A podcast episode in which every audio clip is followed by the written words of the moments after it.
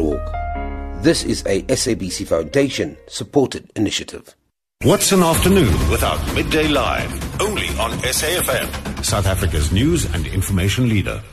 The Gauteng City Region Observatory has released the 2016 Quality of Life Survey, which measures the quality of life as well as the socio-economic circumstances and attitudes to service delivery for people living in the province here in Gauteng.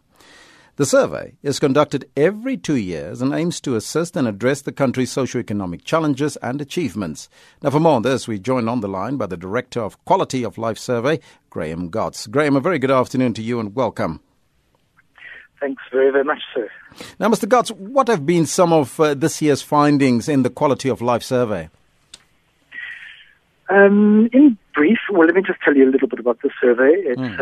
uh, it's a massive undertaking. We interview approximately 30,000 uh, responses, respondents from across Gauteng, every walk of life, people in informal settlements all the way through to gated communities, um, and ask them a whole bunch of different questions about uh, their attitudes towards government, um, socio-political values, and so on. So, just some of the highlights. Uh, one of the key things that the survey found was that there's a slight dip in satisfaction with local government over the 2013 survey, um, but also a big decrease in dissatisfaction with local government.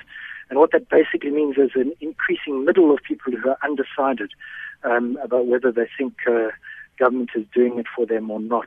Um, so we see a situation where people are not unhappy with local government. Um, they're not completely happy, but they're they're basically saying, uh, you know, we, we kind of we, we, we, remain to be convinced. Um, uh, just some of the other things that might be worthwhile highlighting. Uh, e- economy it does uh, notch up well in this particular survey. Um, there is obviously um, a, a, a, range of different surveys and, and, economic data that says that uh, things are not great, um, and this survey conf- confirms it. Um, just by way of illustration, we have uh, a decline in the number of people, the percentage of people who are entrepreneurs, down from 11% to 8% of people who own their own business. Um, and when asked the question, uh, do you uh, uh, uh have a successful business or not, 46% of people are saying that their business is a failure. Um, not great results there. Mm-hmm. Um, so it's a real mix. Now, Gauteng is the economic hub of the country. What effect has the survey had on the province over the years? Well, we've just actually walked out of the launch event and heard the Premier of Gauteng give some sense of how the provincial government has uh, has picked up on the survey over the years. And it is interesting that uh, we're seeing a situation where he's highlighting the fact that um, the, the, the, survey isn't just shelved, uh, it is used. Um, the data does have an impact on, on government. Uh, they take very seriously some of the findings. Um, the Premier noted himself that in the last survey, corruption was being highlighted as a big issue, and as a response, the provincial government has introduced various measures in response to that, like, for example, open tender systems. Um, so this does have an impact on the way in which government thinks about what it does, uh, where it focuses its energies.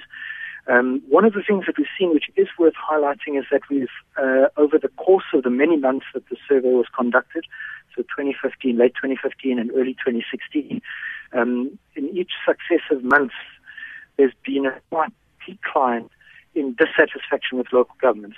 And the Premier is attributing that to a big outreach campaign of getting into communities, something known as Ntirhisano.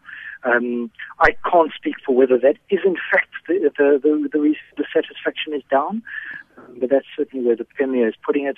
What's interesting is the fact that he's saying it's because previous surveys have shown up certain things like a lack, lack of satisfaction, that that's where the provincial government has put some energies recently. Mm-hmm. Um, so yes, it does have an impact. Is there a sense, though, that that government, the Gauteng government, has been implementing some of your recommendations over the years? Yes, I mean, I think we should, we need we need to be modest about this. We don't. Uh, the survey presents findings. So basically, mm. what it does is it says um, this percentage of, of respondents say this, that percentage of respondents say that. Um, it doesn't then come out with a series of hard recommendations. Oh, I see. Um, it, the, the, the data definitely used in the policy space. Um, but we're not um, uh, we're not necessarily saying um, there are recommendations one, two, three, four, five, and three of those were implemented, for example, last time around.